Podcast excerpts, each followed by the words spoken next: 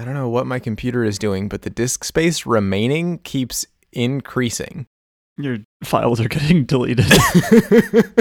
That's Skype's new feature. Cleans out your hard drive for you.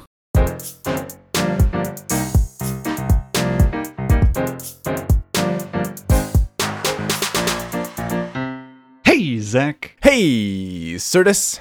So, as all the Jareds might know, my computer is rapidly breaking. And last time we discussed this, we discussed the possibility of using um, using my my remaining computer to do the games things and using an iPad to do the not games things. And eventually decided that that wasn't possible because I need uh, other things besides games and not games. Um, there's there's a third category that exists In what way? in in the way that sometimes there are things that are not games but are also not on the iPad. But that's not not a game. There's only Yeah. game and not game. There is there is but game and not game. Tell me one thing that isn't a game or a not game.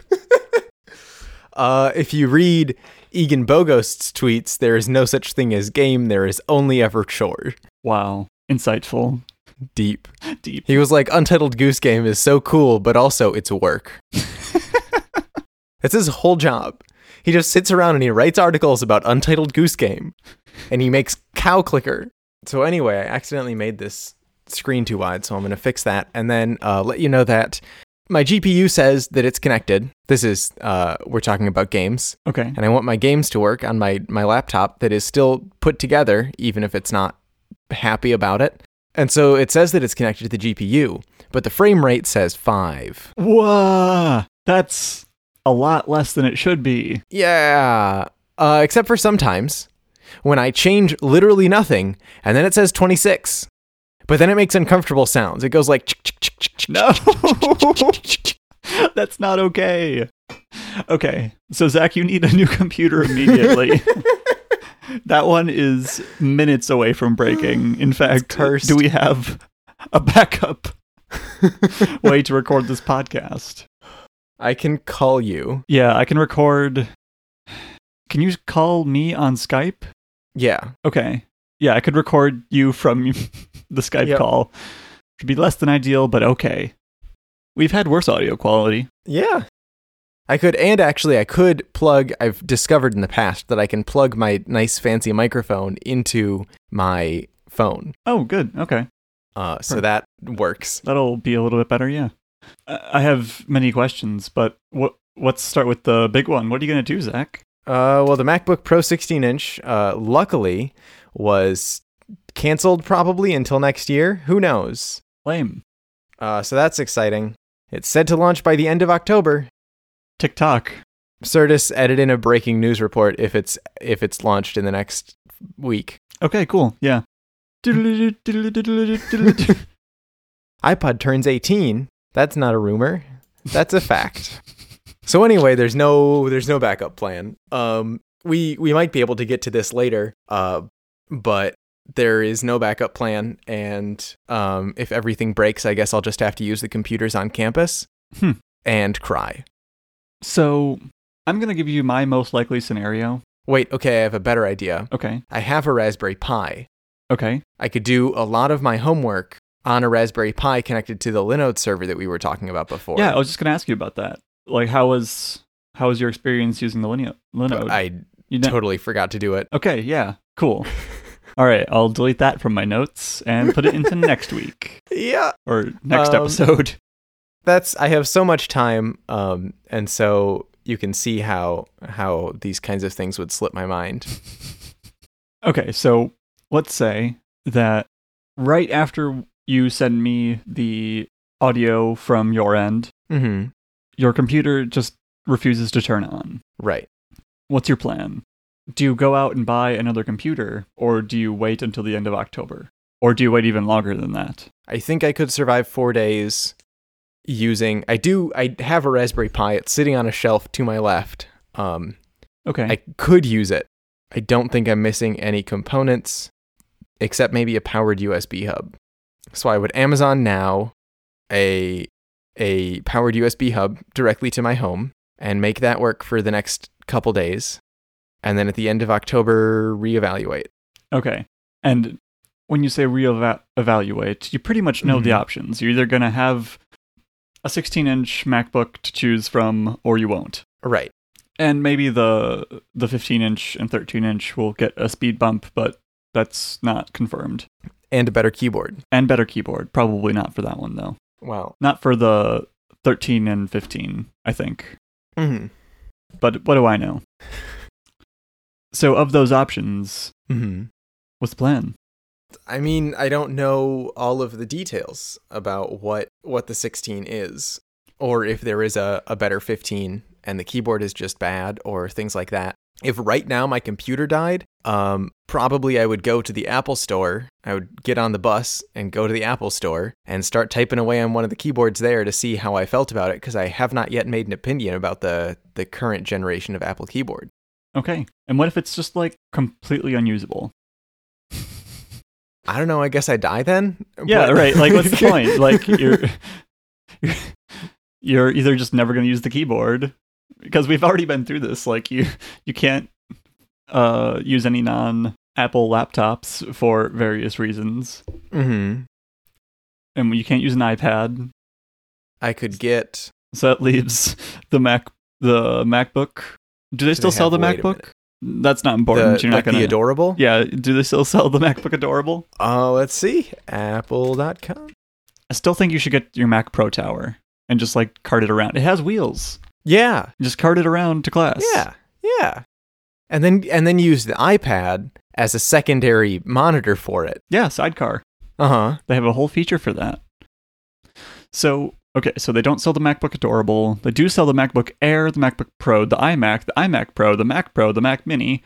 Uh, you can compare them. The Pro Display XDR S10, accessories, and Catalina. Okay. Uh an additional option, I could get uh one of those Linux laptops that they make.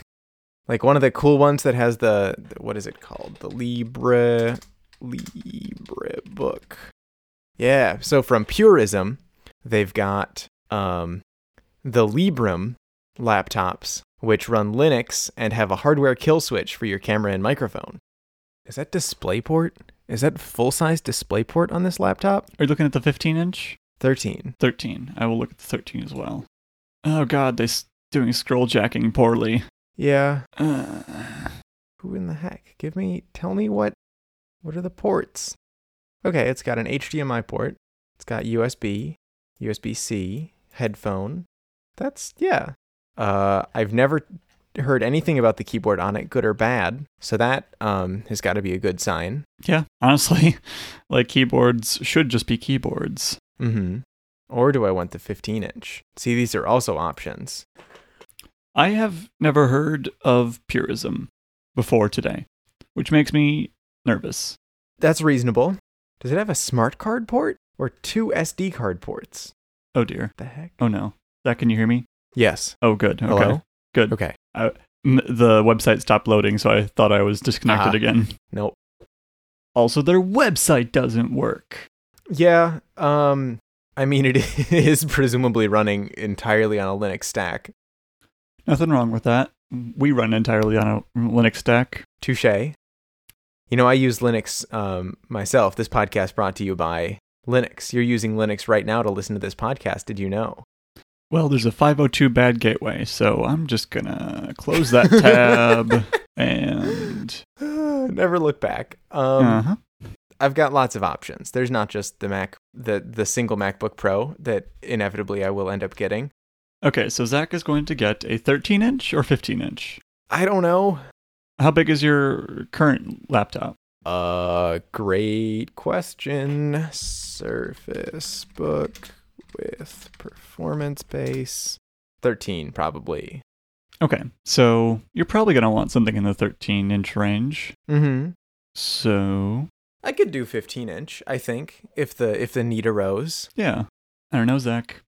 I'm looking at the, the this pretty non-scroll jacking website. I mean, that's specifically this laptop in particular that doesn't scroll jack. Well, yeah. Okay, so here's my other concern, and concern is perhaps a strong word. Just Okay. some. Uh, we'll call it a prediction. This is my Ricky pick. Uh, Zach will get a MacBook Pro Mm-hmm. Wait, okay, you can use Sidecar to and treat it like a Wacom tablet? Yeah. Nobody told me that. What? I, d- I definitely did. We can. It was recorded. Like before today. Yeah, in the last episode. What? I think it was in the context of saying we, I could sidecar from my house, so I didn't take it very seriously. Fair. Fair. Does that change things for you? You're gonna buy uh, all the just clean Apple out of their inventory? Oh, I might. That's tempting. Okay, so here here's my prediction.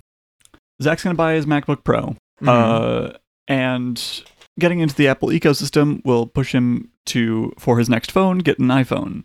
Mhm. The iPhone will lead to an Apple Watch, of course, because of Zach, course. because Zach wants a smartwatch. And I I'm not sure about the iPad at this point. I'm like you you you like taking your notes and whatnot with the Mhm. electronically with the pen. In fact, here's what you should do, Zach. Mm-hmm. As soon as we hang up, you're gonna bus over to the Apple store, buy a, a new laptop, buy a new phone, buy a new watch. Okay. Get it all out of the way. Have get all your switching costs out of the way right now.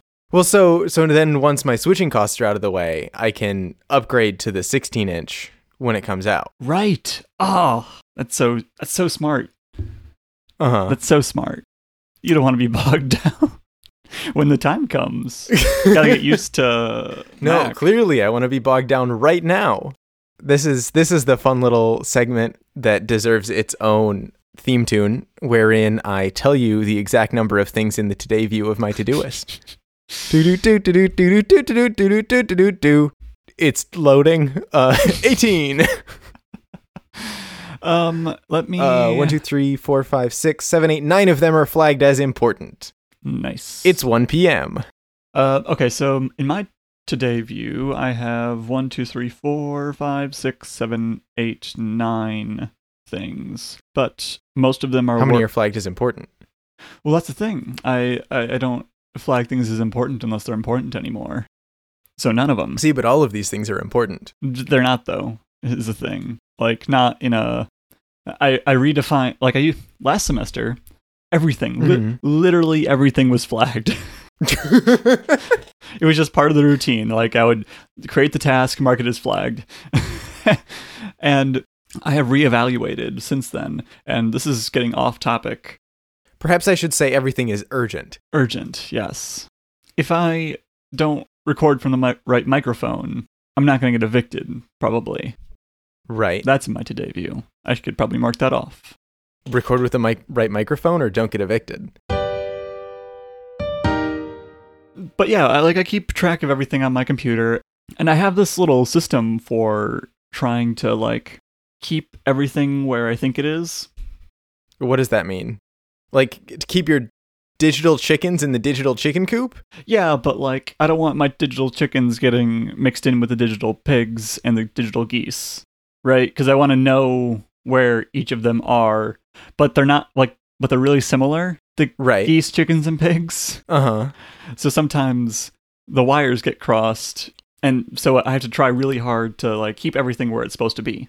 I have a quick story Okay. About your digital chickens? about my dig- digital chickens because uh, a, a failure in my system made me think I got hacked. hacked. Hacked. Hacked. Uh, you wrote it like that on purpose. Okay. Yeah, Hacked. hacked. Okay. so you got hacked. I got hacked.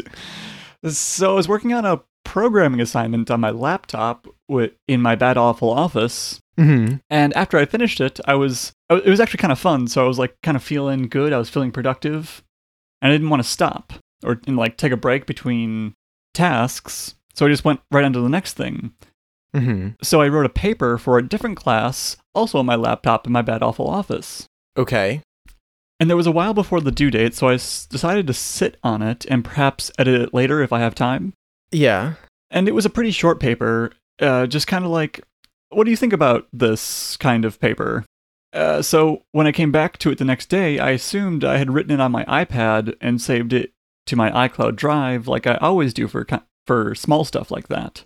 Mm-hmm. It needed to be a PDF to submit it, so I opened my laptop and did a command space for the name of the doc- that document, and I pressed Command Enter so it would show me the file in the Finder, but I noticed that this document was not in my iCloud Drive like I thought it was. Oh. It was in my documents folder, which is supposed to be local on my laptop. And then I remembered that Apple keeps asking me if I want to sync my local documents folder to my iCloud documents folder, and I keep having to tell it no. So I assumed that Apple pulled a Microsoft and just turned it on anyway. So I go and look in the settings and check to make sure that the setting wasn't on. It wasn't, so I so of course my next thought was that someone is trying to steal my data by exploiting that synced documents feature without telling me, and this was like a screw up in their little plan. Mm-hmm. But then I go look at my iPad and I and it wasn't there, and there was no history of it being there because it never was there. Then I remembered that I wrote it on my laptop, so I submitted it online, and I feel a little paranoid. Right. but that's how that's what I mean by digital chickens and geese. Like Okay. this length of paper, if it's uh if it's more than five pages, I'm gonna write it on my laptop because I have my good clicky clacky keyboard. Okay. So you want you want to keep your brown chickens in the cloud, um, and your your speckled chickens. Zach, we don't we don't say that. We don't say that anymore. You keep your ch- well. No, that's ageist, isn't it? That's problematic too. Ugh. I was gonna have this whole segment on canceling Stephen Covey, but I can't do that if I get canceled first. That's like the arbitrariness of my system. It's basically like if it's a short paper like that, I want to just be able to work on it whenever. If I like have a spare moment between classes, I can just p- whip out my iPad and start typing. But if it's a long paper, I don't want to do that. I want to just bang it all out on my nice clicky clacky keyboard. Mm-hmm. So anyway, that's how I thought I got hacked. You got hacked. Do you want to go to delivery robots or hardcore note taking?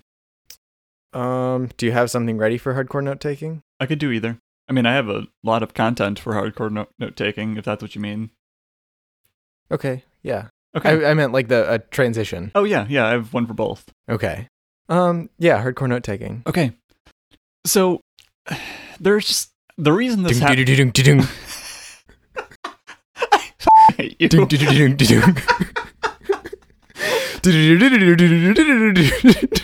I want to row.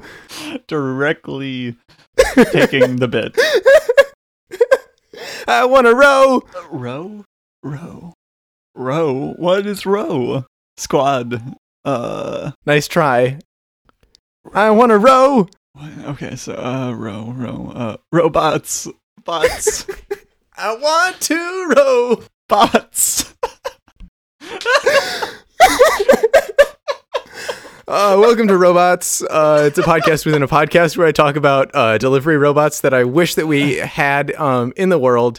Um, this week we're t- we're bringing to you uh, some food related robots. Do you need me for this one? Uh, this week we're bringing to you some food related robots. Um, these these are uh, currently on a lot of school campuses delivering food for people.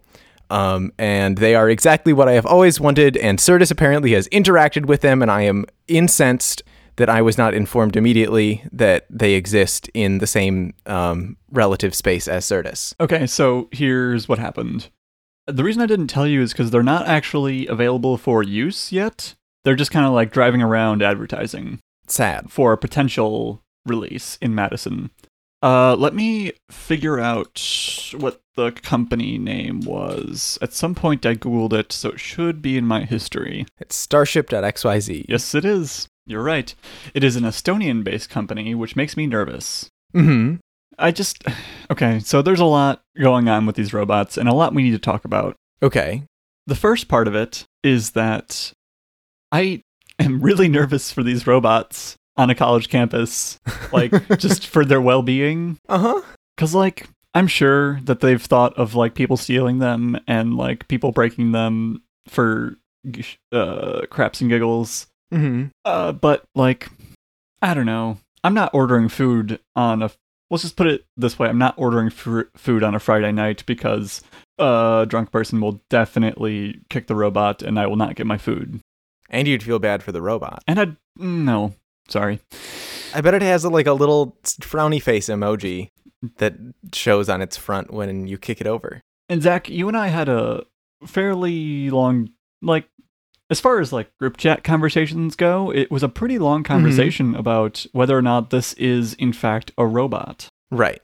My uh, so I read that there uh, I I feel like I don't know enough about it because it claims to be autonomous but has the ability to be taken over by a remote user to help it through situations that it doesn't know how to handle.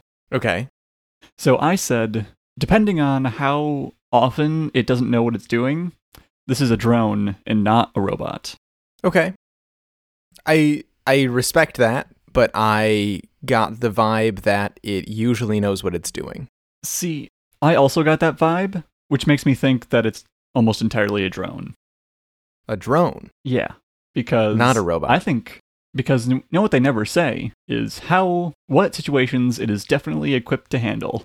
They all they're giving you is a vibe. ah, okay. So my cynical brain is going, Mhm. this robot is a, entirely a drone, Uh-huh. and it has They have- no idea what it's doing. They have farms of people in Estonia piloting these robots. You go onto the website, click on jobs. I was curious, and they're hiring people in Madison to operate the robots mm-hmm. and fix the robots. Right. But nobody to drive the robots. To operate the robots, to be like helpful Is to it- the robots. Did I totally misread that? Let me see. Starship Technologies.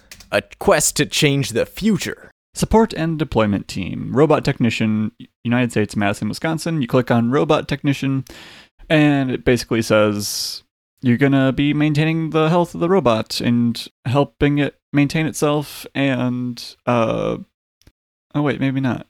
Did I misread it? I must have misread it, or I'm concatenating two memories. Let's see what else they're hiring. Ah, robot They also have a operator robot on campus. operator on campus. That's the one. I, w- I was concatenating two memories. Designed to deliver food in 30 minutes. That's why it's a munch squad. The environment will be similar to a fast paced restaurant. However, you will be in a cutting edge technological environment. I think it's cool, but I think that they're going to have a tough time. Like, if it doesn't work perfectly the first time someone uses it, they're not going to use it again.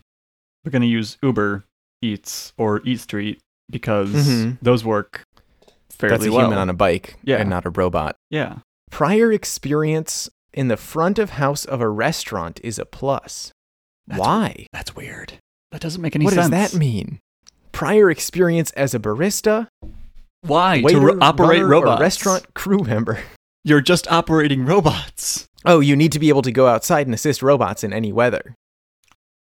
I think, like, you're just going to, like, end up tying a rope to it and dragging it to where it needs to go. like with Madison weather, like it's gonna be snow and ice, and they can handle stairs, or at least they can be set in positions where it looks like they're handling stairs. if you go to the the like, I think it's the company page. Okay, okay. Uh, No, not the company page. It's one of them. About. It's also not about. Follow. Yeah, if you go to follow, Okay, follow, waiting, loading. Oh yeah, yeah. it can handle stairs. Very small stairs. Can make you think that it handles stairs at the very least. Very very small stairs. It can handle bumps. Yes, correct. These are not snow treads. Like like the the wheels are like half an inch thick. Imagine it just got caught on a patch of black ice.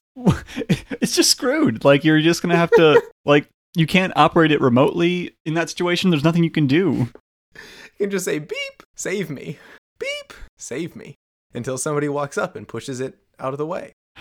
I also feel like they're gonna be a nuisance. Like they're just Mhm. gonna be if they're like useful in a like at scale. Like if if they completely uh dethrone Eat Street, Uh-huh. like there's just going to be so many robots that they're just gonna be in the way all the time. See, but that's so f- fewer. English phrases ought to be perfectly symmetrical. Like English idioms. This is, I talked about this on the last podcast too. Agree. So, anyway, there will also be so fewer cars on the street if this is entirely replacing Eat Street. But Zach, you, Yeah. you you don't understand. As someone who is exclusively a pedestrian, I vote for more cars. Because the sidewalks are not equipped to handle this. Right, yeah. So that's my other question is how do you plan streets once the robots take over? Should robots have their own lane? I say yes. How fast should the robots be able to go in those lanes? I think if it's a if it's got barriers on either side of it, like if there's a little okay, yeah. bump Yeah. between the robot and like the pedestrian or the robot and the bike, it should be able to go at whatever speed it wants. Okay. Uh more question questions. Um Mm-hmm. at what point are we building so much infrastructure for these robots that we might as well just have like pneumatic tubes to bring us our food? I am not a civil engineer, but from what I can tell, laying laying out like a bit of street or a bit of barrier is very expensive. Laying out pneumatic tube underneath the street is significantly more expensive than that for every single block. Back in my day, Mhm. we went and got our food. This is not my day because I literally ordered a burrito two days ago.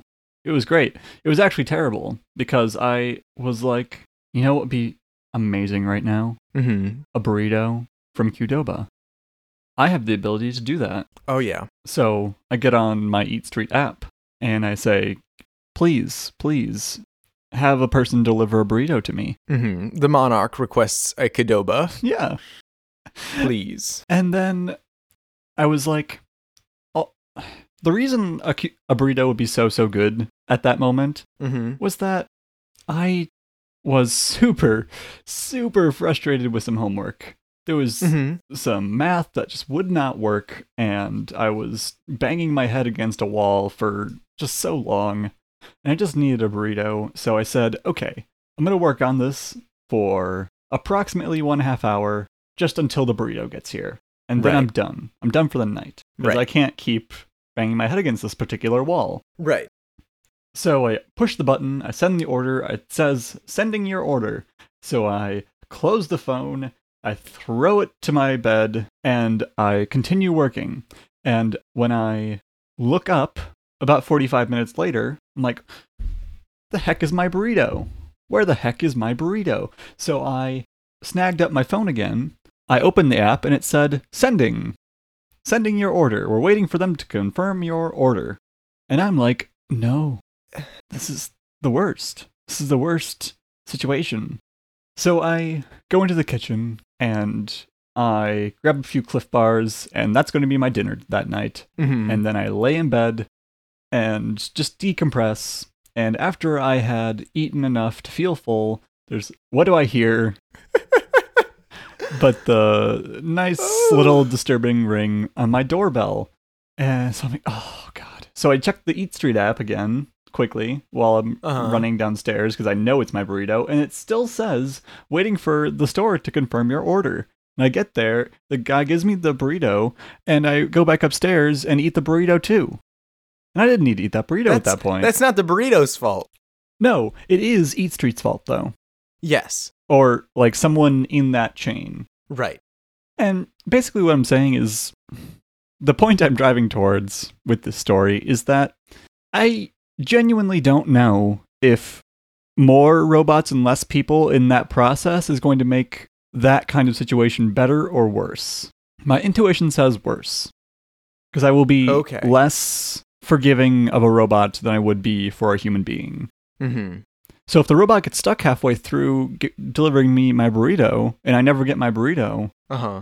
I'm going to be much less happy than I would be if the same they're- something similar happened with a human. There needs to be. Um, we've discussed that. Uh, I don't particularly like Domino's pizza. Um, And you're wrong. We've discussed that as well. but Domino's Pizza does do something uh, now that I've seen, which is uh, the carryout insurance, I believe it's called, mm-hmm. where once uh, once you drop your pizza, because we're just so bad at walking with pizzas, um, you can go back and be like, "Hey, uh, I'm a dingus and I dropped my pizza. Can I get a new pizza, please?" And they will make your pizza, and you will be able to walk out with a brand new pizza, uh, which doesn't make economic sense to me as a undergrad computer science student. but maybe there would need to be like a robot pizza insurance. Yeah, I'm sure they'll of- like send you your money back, but I want my burrito. No, there needs to be it's uh it's got to be like a uh like a TCP packet where you need to hit a button and be like, "Yes, burrito confirmed." and if you don't say burrito confirmed, they send you another burrito. yeah, that's a real good idea because well, maybe it's like you can't open up the the robot unless you hit burrito confirmed and then it's in front of your sure, yeah. The other thing is that they're in Estonia, so Uh-huh. with Eat Street, when I push when I press cancel order because there's no burrito at my door, uh, someone like looks at it and says, "Oh wait, look at that! There's no burrito at Certus's door." I'll give the money back. Mhm. like I feel like that process is going to be much more difficult with this company being based in Eastern Europe. Yeah. That's that's a reasonable fear. I don't know if it's like the actual case, but it makes sense to me. Also, how do we know that these robots aren't just driving around our cities spying on us? Yeah. Like food is just a Mhm. cover for being able to drive around the city freely. they're sleeper agent robots. It's like um what was that movie? It's like G-Force where they had all the sleeper agent robots. Is that what the ham? G-force. Is that what the That was the one with the guinea- hamsters. The, the guinea pigs. Yeah, it's G-force. G. Guinea. Guinea pigs. Uh-huh. Gerbil, I think. Gerbil. Guinea pig. I think there was there was one who wasn't a guinea pig. Okay. Um, but the the plot of that was that a person who was not quite Jeff Bezos um, had produced all of these Alexa enabled uh, microwaves, and then at some point he could send out a signal, and all of the Alexa enabled microwaves would wake up and try to kill you in your sleep, or something. And they were all saved by a group of gerbils. And they were saved by the hamsters. Ugh, art is something, I tell you. So what I, I guess I'm saying is that we don't need to worry about um, we don't need to worry about sleeper agent robots as long as the CIA is working on training special operative gerbils. Yeah, no, I'm out. I'm gonna end this topic. I, I don't think I have more to say about the the robots. I was gonna say my my professor um, for one of my courses is always um, this is the object oriented programming course, and everybody knows that the thing you want to do in object orientation is introduce abstraction. Anytime you're like, man, this seems hard, you just introduce more abstraction. You just make it like further and further away from anything relating to what the computer actually does. Um, Precisely. And so he was like, so this is one big chain, and you know, it's it's like that so that you can switch out parts and whatever, and that's all good and great. But if the chain, like each step in the chain, doesn't have checks on the steps before and after it, uh, that's a problem. Like the network stack, that's a really good. We've we've tested that a lot of times, and it at least knows if it's got a problem. It doesn't know how to fix it, but it knows if it's got a problem. Java inheritance does not know if it's got a problem. No. And so if the robots are inheriting from um, from Eat Street, then they're probably going to have issues. But what we need to do is set up an Eat Street network uh, so it can check itself. The other way to do this is to is for the robots to call an Eat Street car. Okay, here's the new plan. If the robots get stuck, they call an Uber. The Uber picks them up, drives them to where they need to go, lets them out. Okay, you're laughing, but I guarantee it won't be Uber, but they'll be like, you know, the the scooter, like the scoo- Yeah. scooter children, where they just like, yeah, the scooter kids. yeah, I There'll be robo kids. there'll be people whose job it is to is to drive around. Not their job, but like something they do to make money is to drive around trying to find stuck robots. Imagine that's I that's a whole fully fleshed dystopian teen sci-fi novel right there. Yeah, They've got like a absolutely. AR glasses that they're always living inside of, and the they just tell them where the distressed robots are, and their whole job is to run around and turn turn them over like sad turtles, Mm-hmm. um, so that the the men in the high castle can eat their chipotle, Chip- chipotle, Say it like the kid in the vine. tortilla. Ah, Zach. All right, so in in the robot future, this is this is something that Starship.xyz themselves acknowledges. The robot future necessitates AI. you can't have a robot future without um, without smart robots. Mm. On one of their two the two blog posts that they have, one of them is about how they use machine learning to enable robots. Um, so in in order to get to where we are now, where we use machine learning to enable our robots, um, we needed to to have to, like that builds upon a really nice long history of AI research. And way way back when in the 1950s, uh, when they were first starting to do AI research, and it looked so different than it does today, there were two ways to do it. You could do it in Fortran. I guess there were three ways to do it. You could do it in Fortran, you could do it in Algol, or you could do it in Lisp. See, the reason it looks different today is because back then we had real computer scientists, and now we have people who can write down if statements. Right. We we have AI These today. kids today don't know a single thing about hardware type checking. exactly. That's what I'm talking about. Also, we like have more mathematical concepts integrated into our AI stuff. Like, I don't know, were tensors even a thing in the 50s? Yes. Oh, I'm pretty sure tensor is a mathematical concept that, like, uh, let me just Google this so I don't say something wrong. Yes, Gauss. Gauss came up with this, or at least g- gave the uh huh. the big concepts. 1846. Okay. Um, That was a bit before computers. yeah, a little bit. Just by a couple years. Okay.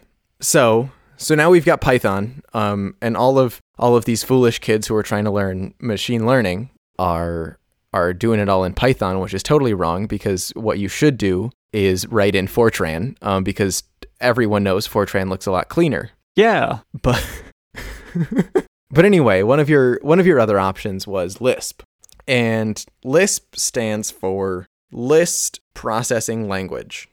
The L is silent and also not there. Um, Wait, what? List processing language? yeah, L I S P, Lisp. There's nothing. so what? Okay, so LIS is the first part of list. Yeah, P is processing. correct. Oh, okay, so Lisp language is the name. I I think it's just called I don't know. Is it just called list processing? It's Lisp, the programming language. Cool. is how right. Wikipedia w- denotes it.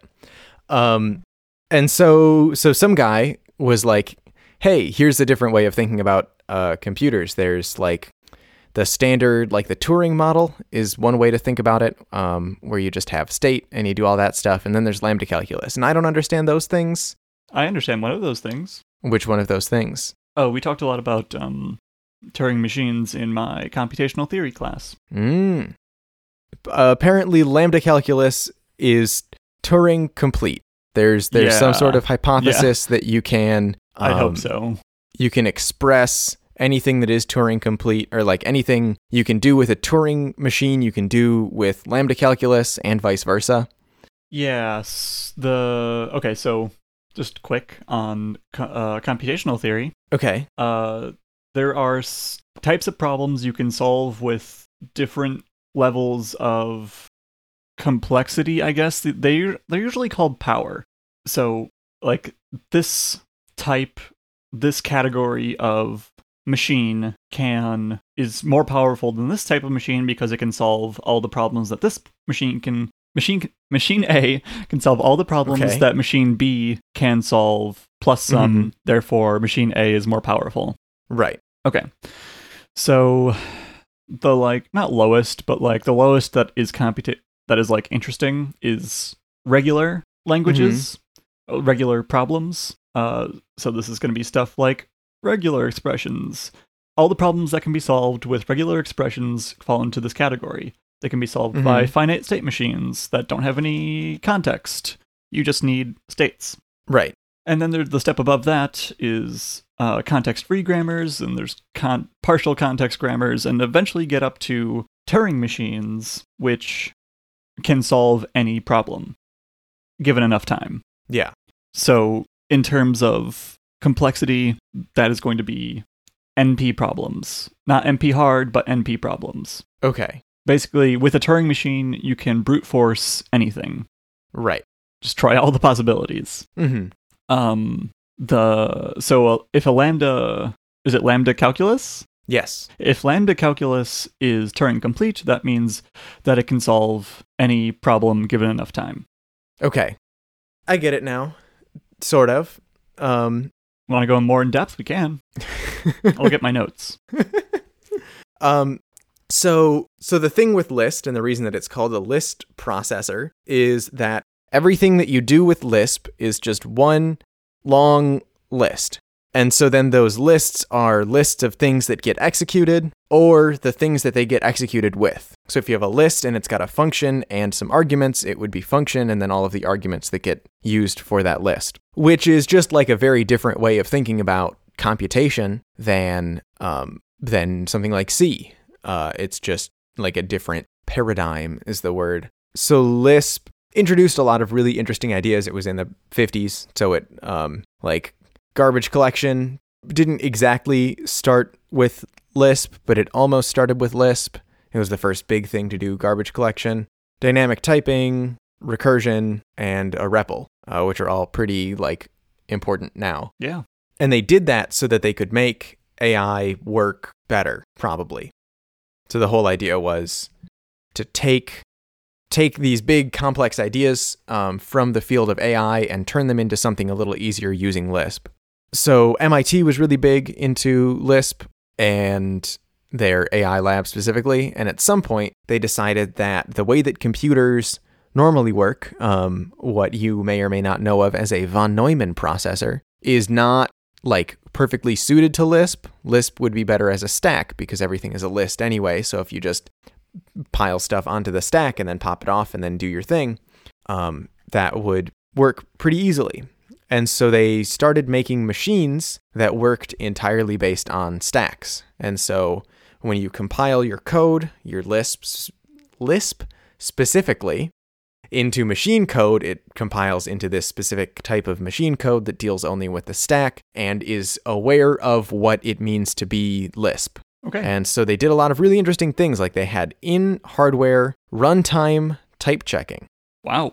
So the computer processor itself would say, "Hey, wait, this isn't a number. We can't add it." Um, because up until then, Lisp had just had a bunch of like extra branches that had to go around everything um, on more C-related computers to do that type checking, and it just made it take a lot longer to do.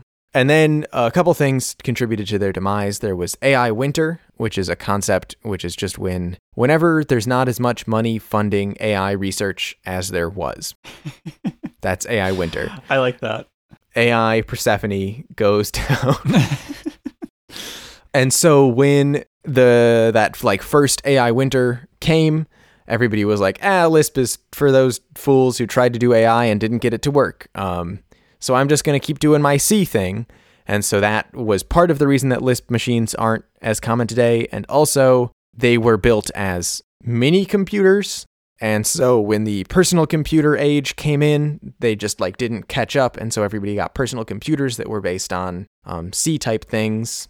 And so now all of our operating systems and everything are, are made to work with C and C oriented processors. And so now that's the way that the world is is that we've got uh, c computers instead of lisp machines I, I genuinely never considered another like model mm-hmm. for like a CPU. I guess. yeah Yeah, it's just kind of like ah, it's just how it's always been, but not really Uh-huh. actually. somebody made those decisions Yeah. that's one of the weirdest things about computer science is you're like oh why is it called this and they're like oh well there's you know somebody in 1990 made this decision and you're like okay well why did they make that decision and you go down and down and down and then it's just like some guy working at 2 a.m. in, in a lab in MIT was like, uh, car, car is how you get the first one, and uh, cdr, cdr is how you get the second one. and you're like, okay, why? Computer science is a super new field, and like that's not Mhm. a surprise to anyone. But I think we forget it sometimes when we're talking about like, well, why is this called this, and why does this work like that, and why like why Mhm. do we model it this way and not a way Why that is an electron negative? Yeah. and it's just like, and it, that's even more so like, oh, that's just kind of how it always was. Like somebody Uh-huh. somebody just made that decision, Yeah. but like we can go back into a Wikipedia page and find out why those decisions were made, or what, or rather, most of the time, we find Mhm. out that like it was a b- bored nerd in his, in his basement at 2 a.m. and it just kind of happened that way.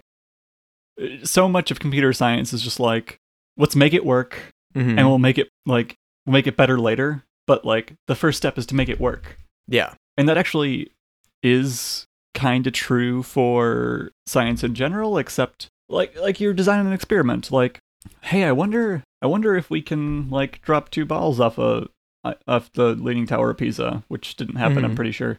Uh, but then like like once you design the experiment in physics, you go back and say like, okay, well, what theories about physics could explain the results of this experiment? Mm-hmm. You come up with your theory and you d- decide the re- the results of that, and then you try another experiment to see if that one works with the same hypothesis, and Yeah. you continue on like that, making progress to have a better understanding of physics. With computers, you design the experiment and then move on. Uh huh. You're just like, okay, yeah, that was cool. Let's base everything on that. Yep. We figured out how to make an electron go from here to there. Now let's base everything Done. on that. I don't care if it's the best way to do it, it, but it works. And if we need it to be better later, we'll do that. But we don't. We don't do that. Yeah. Not very often, at least. So anyway, I just think it's it's whack to think about the fact that such a thing did exist. I looked on eBay for like five minutes. You can't really find uh, any Lisp machines to to restore. You can get mice. That there is a one thousand dollar mouse for a Lisp machine, but it is not itself a Lisp machine. Mm. You can get a lot of books on how to write in Lisp. So you could write in Lisp and like compile it for your computer, or maybe not your computer, but for your fancy new MacBook Pro. Uh huh. Uh, but it wouldn't have the specialized hardware that is specifically for Lisp. Right. Right. And theoretically, my computer could probably do it faster than a Lisp machine, just because we've worked very hard on getting this kind of computer to run very fast. Um, and also, I don't want to spend two thousand dollars on a Lisp machine. Use that for games. Ah, yeah. You know, Lisp actually does have superior graphics qu- capabilities. Yeah. Well, here's the thing, Zach. Mm-hmm. In that case, you actually don't need a full Lisp machine. You only need a Lisp graphics card. Right. I bet making uh, what is it, OpenGPL work with anything would be super fun. Zach, do you consider yourself effective? Um, no. Perhaps you should read up some books from Stephen Covey. Maybe. Maybe I could just get lectures from that one professor who was talking to me about blockchain last week instead, and he can tell me what Stephen Covey thinks. That'd be fun. So, as part of one of my classes, I have to sit around and listen while the professor uh, talks about um, The Seven Habits of Highly Effective People, a book by Stephen Covey from some time, from a while ago, probably. Let's look that up. This is part of your state mandated curriculum on uh, self help books, I assume. Yep. Yeah, it's this one. We're doing Tim Ferriss next. Um, then it's GTD. Translator Greek. What does that mean, Wikipedia? Uh, it was first published in 1989. And it's not woke. You don't say. Uh, please tell me some of the things that the book says so that I can take some sound clips and post them on the internet. So, one thing uh, that Stephen Covey says in his book, Seven Habits of Highly Effective People, uh, these are things that I haven't actually read. These are on Franklin Covey's website, which I believe is his son, probably, who has taken, um, taken over as the heir to the Seven Habits throne.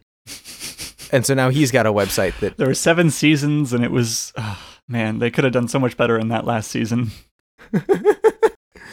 Game of Habits. The Game of Habits. So, habit number one is something about being proactive. And, like, sure, yeah, great idea. I love that. Being proactive, not bad in concept, not unwoke in concept. proactive people don't blame genetics, circumstances, Oh, God. conditions That's not. What? for their behavior. What? what does that have to do with being proactive? They know they choose their behavior. Reactive people, on the other hand, are often affected by their physical environment. Oh no. Ugh, okay. Uh, How I'm trying to decide whether to make jokes about this or be sad about this. Uh, make jokes, please. you can be the the court jester of the habits throne. Mm-hmm. See, you should have taken care of your oppression before you started getting into the job market. Hmm. It's really your fault. Right. Clearly. Clearly, your circumstances um, ought not have any bearing on your actions. Yeah, no, you can't go out into public and expect people to not hate you for for the color of your skin or your gender or whatnot. If you haven't proactively changed society systemically to make people stop doing that. I really like what are they thinking? And so that, you know, that ties into uh, habit three, uh, which is put first things first, which goes to a nice little Eisenhower matrix, um, which, as everyone knows, is very woke. the Eisenhower matrix. Um, I okay. I'm gonna be honest, Zach. I didn't think this topic was gonna be this good. okay. For for those of you not in the know, an Eisenhower matrix um, categorizes anything that needs to be done or anything that needs to be dealt with into four categories. Those categories are um, urgent and important, urgent and not important, not urgent and important, and not urgent and not important. And there are uh, some some things to be like thought about those four categories. So if something is urgent and important, then it's a necessity. Um, that's something that you need to do. It's like a crisis.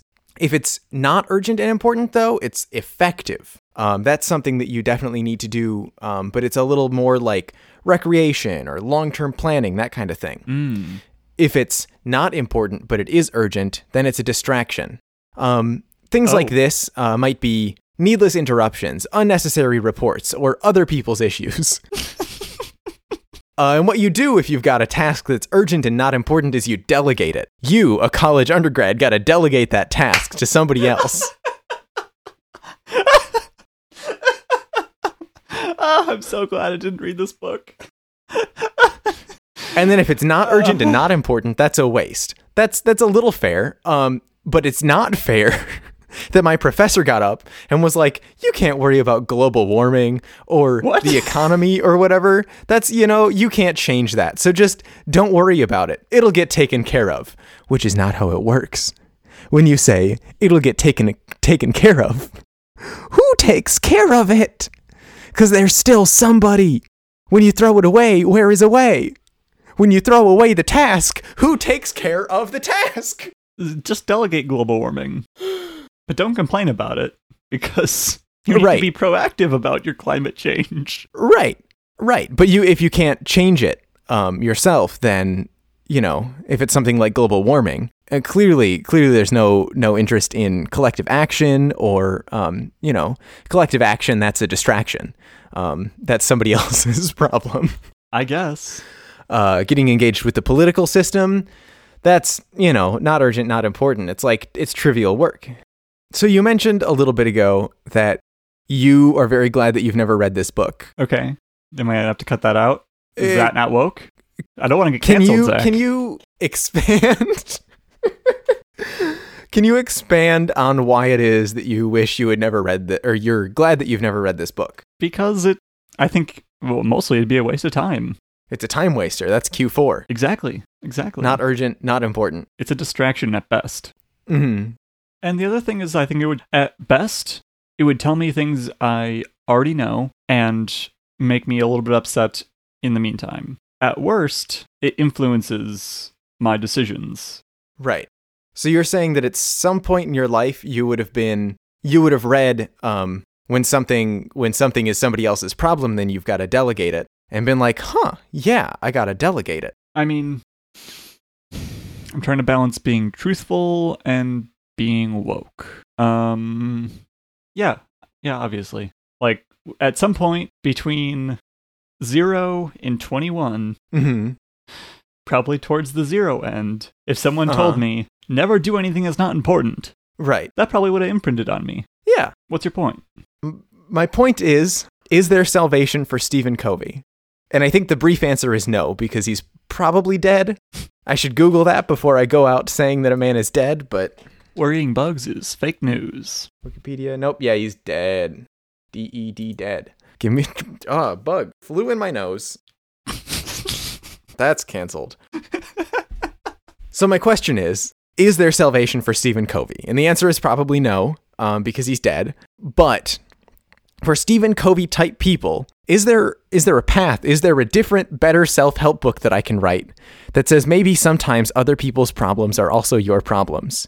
Or is Stephen Covey just like uh, is that already decided? Or or maybe we can talk about Franklin Covey, his son who has taken over the throne of the the Seven Habits empire. Well, here's the thing, Zach. The answer is no. No to the question of whether or not you can write a self help book that will first unhelp these people, then rehelp them a different way. Mm-hmm. Because part of a self help book is that you, is that one who reads it has to feel good or empowered at the end. Right. And if your book just says you're not woke enough. Well, yeah. Like if I just, if I write a book and say, like, hey, you know, the, the, the your situation actually does affect your behavior. Mm-hmm. Well, I mean, the people who who that applies to are uh, don't need to know, and the people that right don't that do need to know that, or rather need to remember it. I don't know the Mhm. Stephen Covey type people who Mhm. think that your situation does not affect your behavior. They're not going to listen. Yeah. right? Like you're just saying, all you're saying is that uh, this is no longer a self-help book, but instead a like social. A propaganda campaign. Yeah, it's a propaganda campaign in the form of self-help book, and it will be fairly transparent probably because I don't think there's a good way to like make well thought out and nuanced arguments in a self-help form Right. because there's seven things you need to do. There's Mhm. uh there's a there's a subtle art of not giving an F. There's um thinking fast and slow, and I I'm that one might actually be okay. I it's been a while since I've read that. Mm-hmm. There's these high level concepts without any nuance. Be proactive all the time. Uh do the first things first. Make your Eisenhower matrix. You will be golden if you do these things Mm-hmm. and that kind of thinking first of all doesn't work sorry like if you're i personally maybe it does for some people maybe like Mm-hmm. self-help books in that kind of style work for some people they do not work for me I I think though that if they worked, they wouldn't keep selling. good point Right? Like if everybody if if the whole culture could just like get things done just like David Allen does. yeah so these books don't work so they won't work for your so- your social movement Mm-hmm. your propaganda campaign But it okay, so here's do you think that Stephen Covey in the afterlife or Franklin Covey right now sits down every morning and plots out an Eisenhower matrix and ensures that they are proactive and um and lives by the letter of the laws of the seven highly effective people? That's the wrong phrasing. Maybe. But I think the bigger reason that self help books sell so well and end up doing nothing is because they usually just reinforce previously held beliefs. Right. Oh, I wasn't succeeding because I wasn't being proactive enough. Mhm. That that makes sense to me. That's a thing I've been told all my life. I need to be Mhm. proactive. And like that applies to the other people's problems are not my problems. Yeah. But you and I at some point, I I know for me specifically, I spent some time being like, well, gee, Zach, why don't you um why why are you reacting to your physical environment? Yeah. And so in in that way, what's the what's the path? Uh, the path of enlightenment. What, Um, what was yours? I think it was a, a really slow process of people around me who cared about me telling me that that's just not how the world works. Okay, perfect. We just tell everyone that people are more complex than being able to have productive lives be distilled down to seven things. People are real scared of nuance in general. We like the easy thing. I think that's a, a very cynical way to look at it. Okay, why? If just taking my empirical evidence, um, if I had always been scared of the nuance and only ever cared about the easy thing, I would still be beating myself up for reacting to my physical environment. If you like said to that that past you like, "Hey dum dum, this isn't how that works." Do you think you would have reacted well? No. No, because like because you can't say the truth, which is that human beings are complicated things and Mhm. like and it can't be distilled down into seven traits. You can't say that and have it be convincing in the same like bullet pointed way that you can say falsehoods or at least less truths. Mm-hmm. Cuz like I think highly effective people probably are proactive, but not in those ways. And yeah, that that's that's what makes this all the harder is like there's sprinkles of truth in here. Uh huh. Or like it might be a Marie Kondo kind of situation where this is true, but for the wrong reasons. C cortex. Okay. Cite cite your sources. I'll put in MLA later. So the answer is no. There's no salvation for Stephen Covey unless you can like really sit down and have a conversation with him. But uh, it's not going to come in the form of a book, a self-help book. okay. That makes sense. What do you think? I don't know. Mostly, I wanted your take because I think we both are people who once were co covlings and and woke up, as it were. So I wanted to get your take on what it what it was to wake up. It's like being in an environment that is conducive to being awoken. So we just need to get everybody those fancy Philips lights that turn on in the morning. Yeah. I'm trying to think of another. I think I'm just going to end up repeating what I already said, which is that it's Uh-huh. just harder to have. Like, the truth is always so much more complicated than the abstractions we apply to it. That's true for Yeah. everything. But in some way, That's why Java breaks so much. uh, yeah. it's just that we, c- we can't possibly, not even the wokest of us, can Mhm. think in terms of only the truth. Like, because at that point, you're just like trying to measure the spin of atoms and trying to figure out Uh-huh. how many strange charm quarks are in this particular atom. Physicists are the wokest of them all. A physicist doesn't go throughout their day thinking about atoms and quarks, or like they're they're they're not, or I mean probably not at least. Like they're not thinking about the interactions between their shoe and the ground when they're walking on the sidewalk. Yeah. You can't possibly. And it's the same Uh-huh. thing for like understanding human behavior, your own behavior or someone else's. You just can't. You, so that's why the seven habits, big bullet point pointed lists, are so intoxicating. Because look, this is finally one thing that just is how it seems. And if you're just proactive enough, you don't have to worry about. Uh, The global economy. yeah, I think my final take is going to be that self help is a social construct. self help is canceled. Social constructs are canceled.